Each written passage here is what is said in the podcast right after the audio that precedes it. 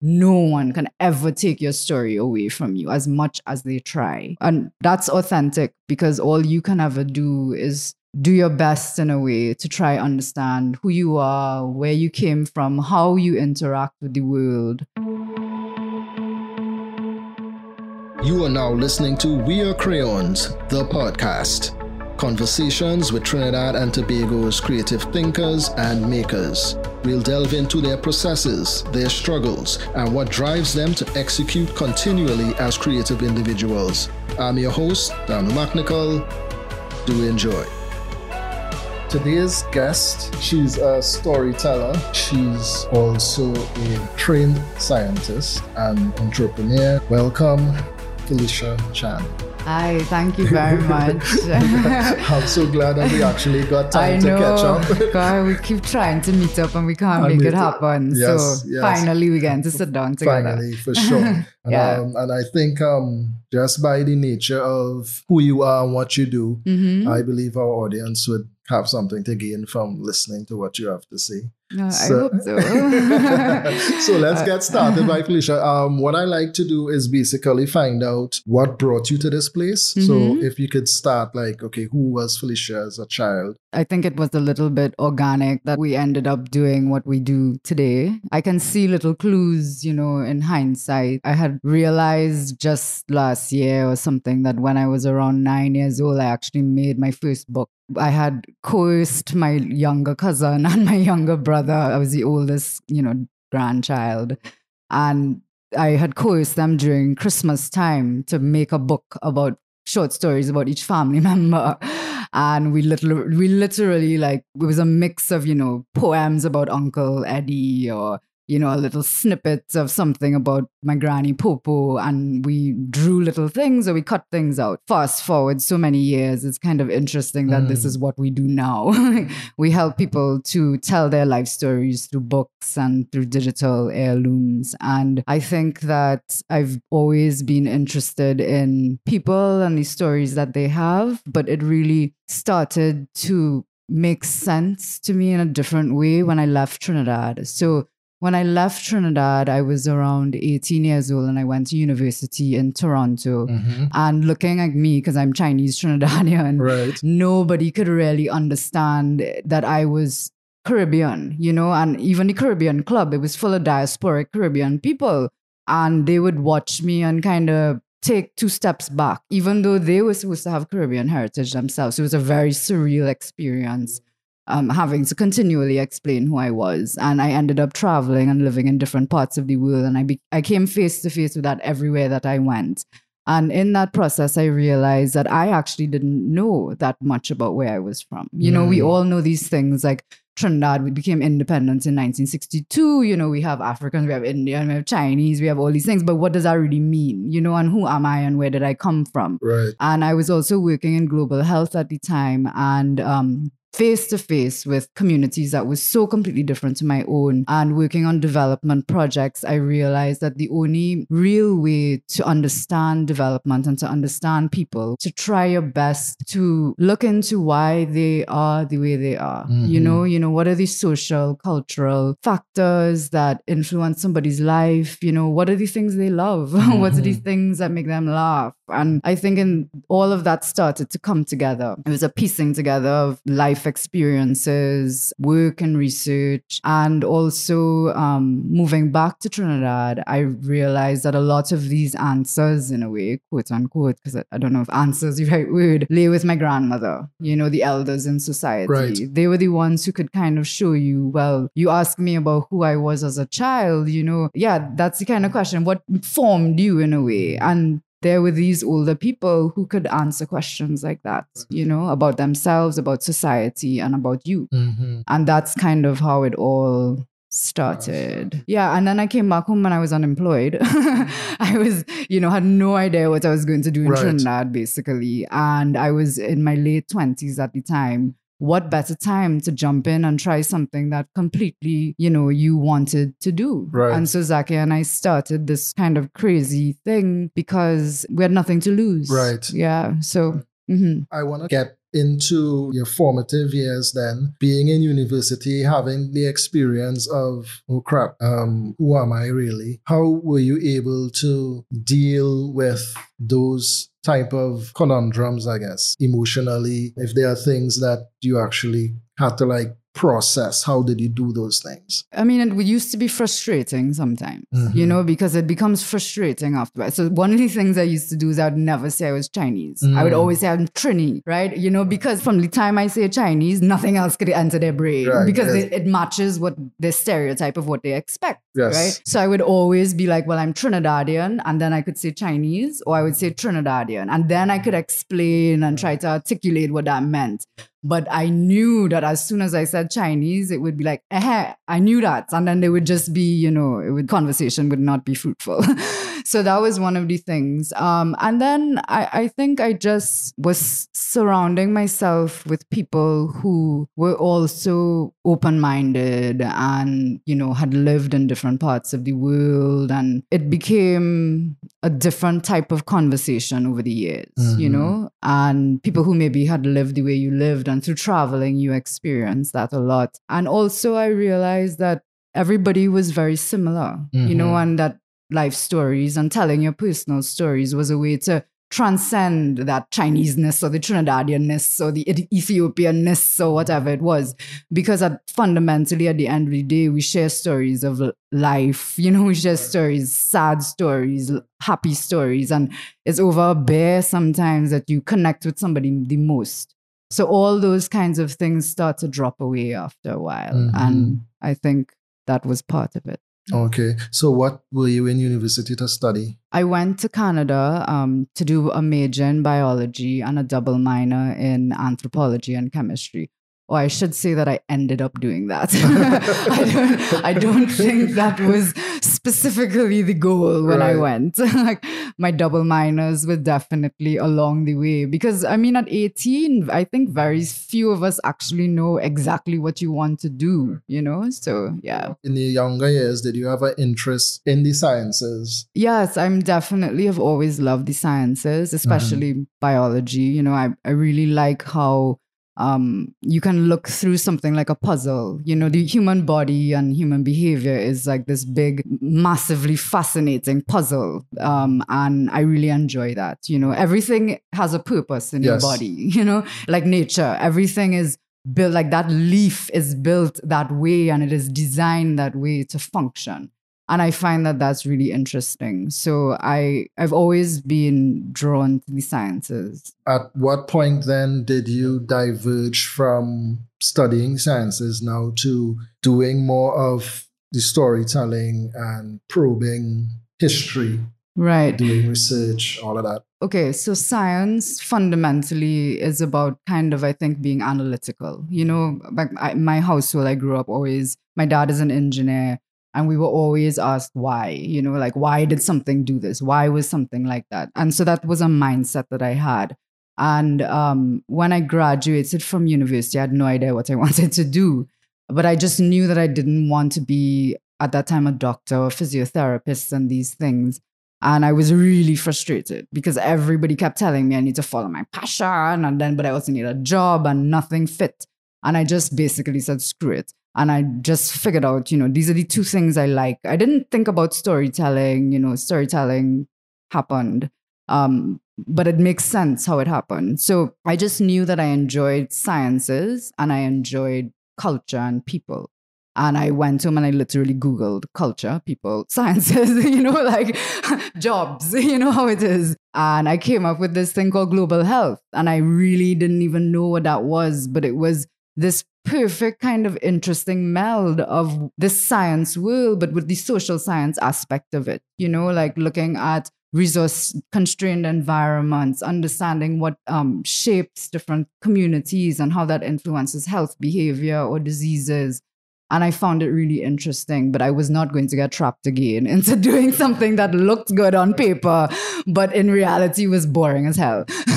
And so I did a lot of, you know, volunteering, trying to learn about it. From then on, I knew it was about gaining practical experience because I wanted to really understand what it meant to work in something. Right. And um, part of what I really wanted to do was to work overseas in a community completely different to my own. And that opportunity came after I applied for this program that the Canadian government was running. I was working at the time in private sector healthcare, and I ended up leaving and, and going to live in Ethiopia to work on this global health project. Mm-hmm. And that's where I think it started to all come together, because that's where you begin to have to communicate who you are to people who are completely different to you. They don't speak your language sometimes, well, most of the time. You know, they have completely different formative experiences on the surface. And so I found that life stories were, as I, as I was saying before, just a great way to connect to people, mm-hmm. you know, like just lime with somebody and talk to them and laugh and learn about who they are. And that's when I think this idea of story, it, I wasn't calling it storytelling. I don't know what I was calling it.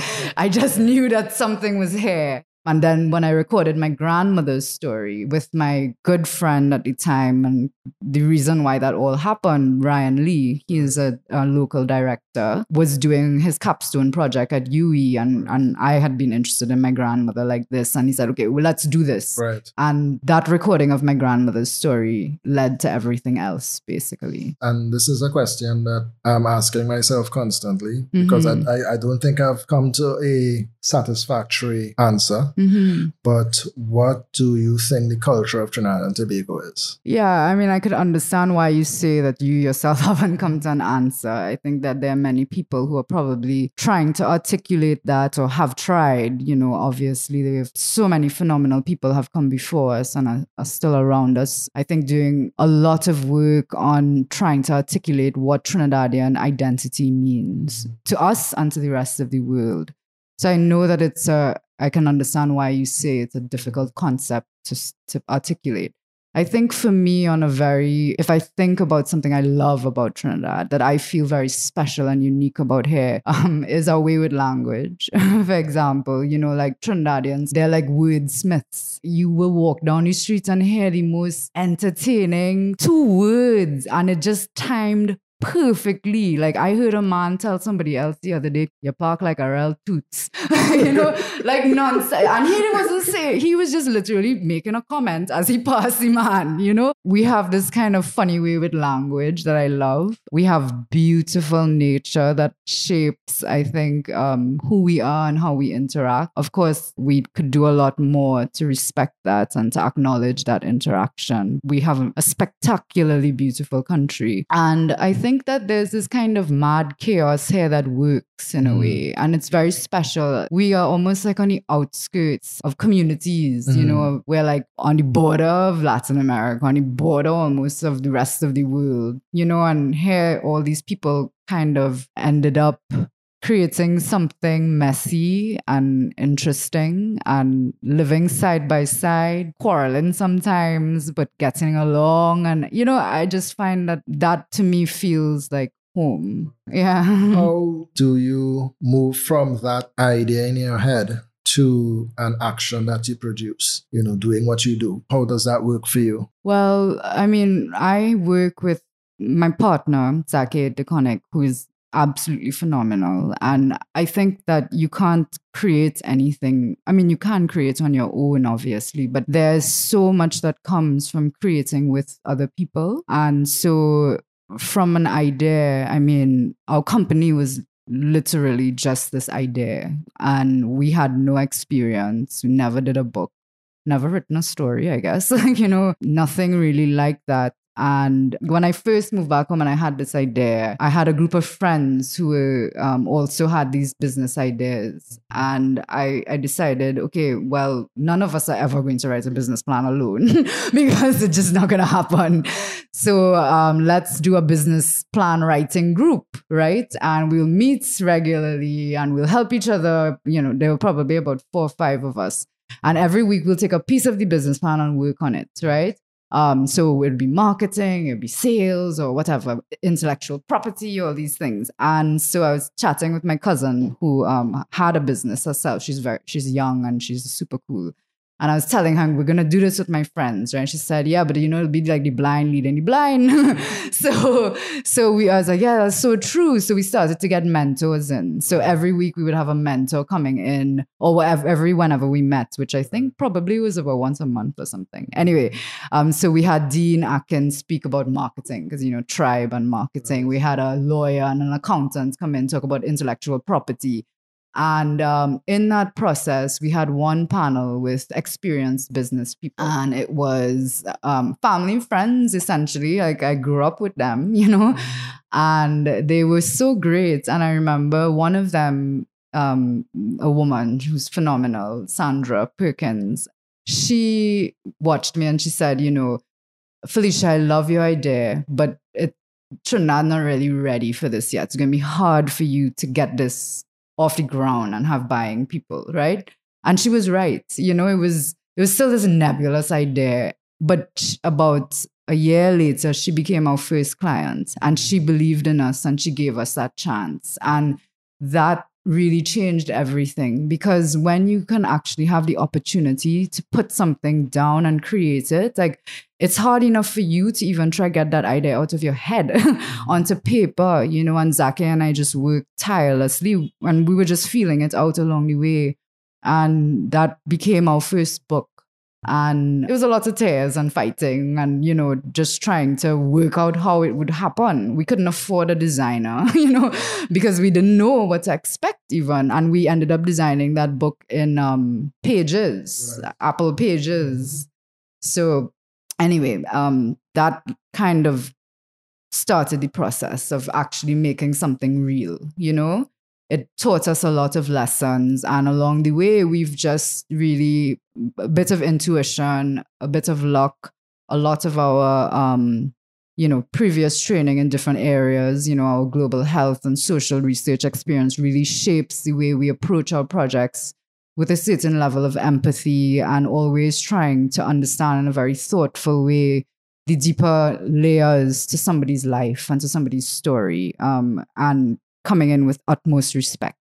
So all of those things kind of just synergize, and you you just learn. And I think a lot of it is about just starting and about working really hard, you know, and having people who you can work with and depend on, and and people who continue to believe in you in a way when you don't even believe in yourself. Mm-hmm.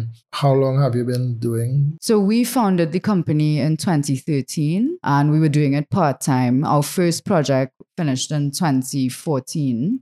And then in twenty seventeen, I went full-time. And then in twenty eighteen, Zaki went full-time. So we became limited um, at the end, like late December twenty sixteen. So really the beginning of twenty seventeen has been a huge change for us. So now we're both full-time. How did you navigate from having a day job and moving into full-time your own thing? How have you made that transition? Yeah, it's stressful. Yeah, you know, it's always yeah. hard to figure out when to bite the bullet, right? You know, yeah. um, and granted, Zaki and I were never traditional jobbers, right. in a way. Got you know, you. we were we were working on projects.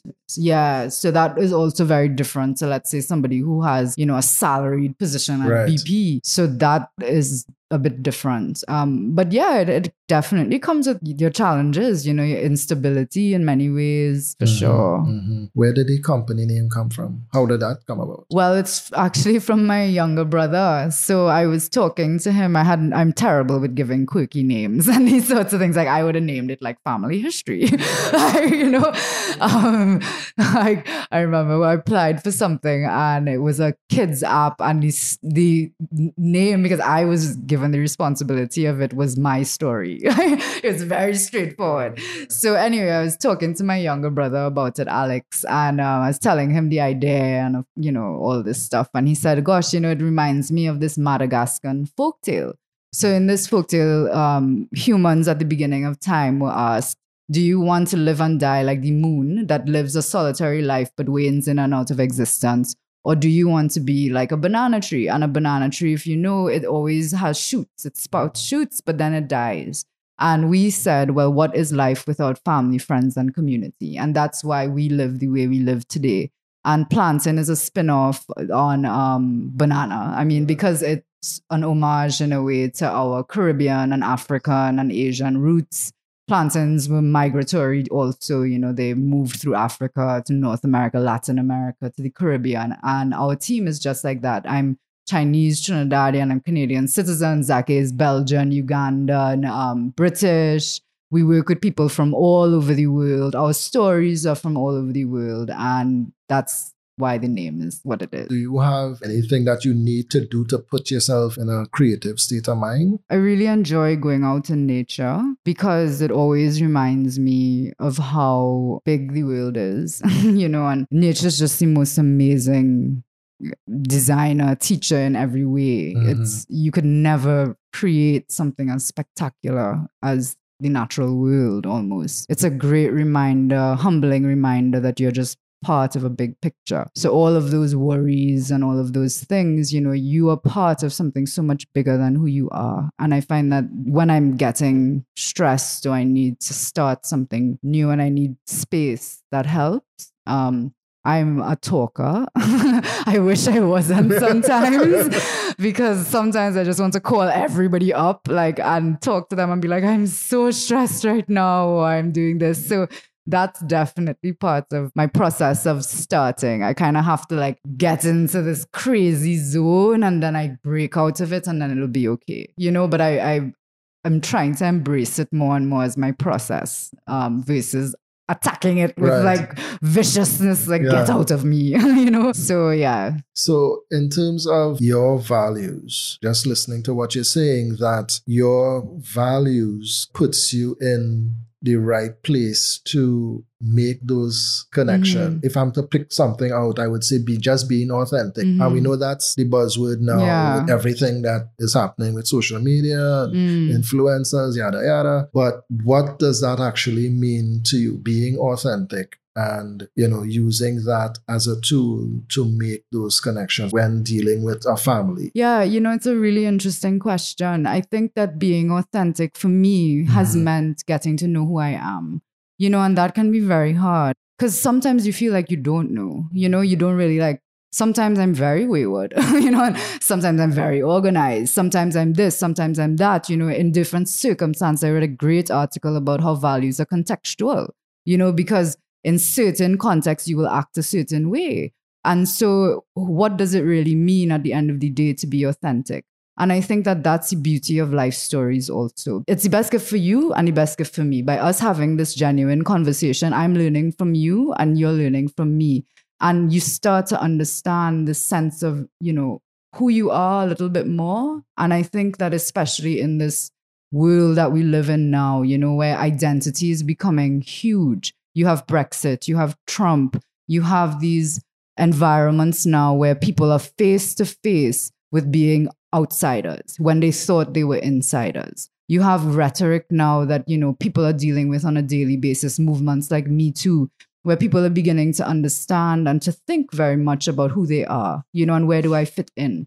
And so I think that it's about trying your best in a way and to understand that it's also always evolving. But to know where you came from, to understand who you are, it gives you this sense of groundedness, I think, as everything is changing so rapidly around you. When we started the company in twenty twelve, there was like nothing. You know, it was so hard because even um, globally, the trends weren't there as yet. And, you know, you always hear this about business and timing.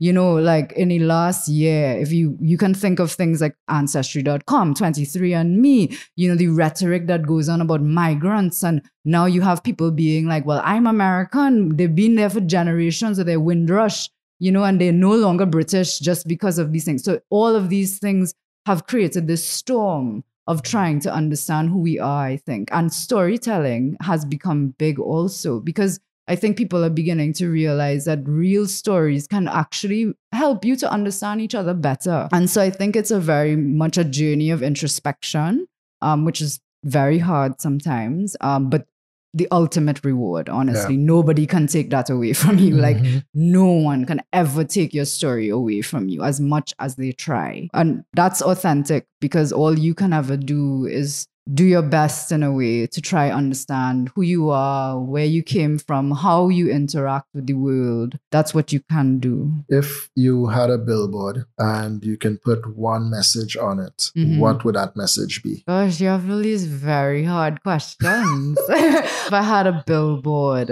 what would I put on it? So something that we came up with early in the company's birthing was this idea of what stories will I inherit? This sense of there's more. And it actually started off as what stories will I inherit? And eventually we we kept struggling with it because we're like, but is it I? You know, because a lot of our clients are older. It's actually what stories will they pass on, right? And so then we started saying, well, that means what stories will you inherit? What stories will we inherit? You know, because actually these stories that we're telling in the grander hope is that, as I was talking about, this sense of groundedness and, and understanding who you are and the people that you love the closest, the real goal is that you open up to the stories of others, right? And it becomes this trickle-out effect where eventually it's like waves of people caring about who we are, caring about who you are. Where did you come from? You caring about yourself and me starting to question that and, qu- and question you and ask you in a very genuine way, but you know, why did you start crayons? You know, like this sort of thing. And so I think maybe it might be that question, you know, what stories will you inherit? But it's really what stories will blank inherit now, because it could be what stories I, what stories will you inherit? What stories will eventually we inherit? And what stories will they inherit? You know, and I think that would probably be my billboard. A big white one with just black words. Yeah. That's powerful. So that leads me to ask you then, what do you want to be most remembered for? I really don't have a long-term goal of something that I want to be remembered for. You know, I really try to do things, and I have always, I think, wanted to just do things that I felt strongly about, you know, and whether that meant strongly and a passionate, because I believe there's a real important, you know, meaning behind it, or if it was something that I was just curious about and I wanted to learn more about, you know, a skill that I wanted to develop. So I think that at the end of the day, when I die, I want to be remembered by the sum of whatever I have achieved on that day, because my hope is that I continue to live in this way, that I keep trying to embrace the things that pique my curiosity, I believe in, or as we had said something earlier, are just fun, you know, but that they resonate with me in some way. And I, I think that's whatever that is. I'm curious. I, I think it would be fun to see what that ends up being. Um, one of the goals when I was a teenager was to be a granny with the most amazing stories. Right. And so I kind of feel like that would be that. Right. You know, at the end of the day, it's the sum of everything. And whatever that is, it is you. Yeah. Awesome. Yeah. Awesome. Felicia, thank you very much. It's been, again, as I anticipated, a fascinating conversation. I really, really um, enjoyed it. Thank you very much. Yeah, I know it, it's it's different when you're on the opposite side of answering questions, questions sometimes. Yeah. And then you're also asking me deeply philosophical ones. So if you can, can uh-huh. you tell the audience where they could find you, where they could find out more about your work?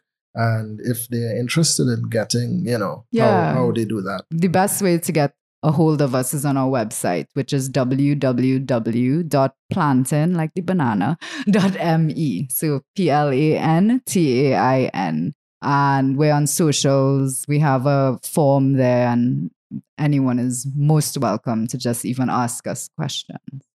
Yeah. I am Felicia Chan, and in A Big Box of Crayons, I would be electric eclectic. Thank you for listening. Please share this episode with someone who would find it valuable. And if you haven't yet, subscribe to the show now on Apple Podcasts to get new episodes as they become available. Also, please leave us a review on iTunes. It would help us reach other listeners just like you. Find additional content on a big box of crayons dot com. Follow us on Instagram at a big box of crayons. The We Are Crayons podcast is a production of A Big Box of Crayons. All rights reserved.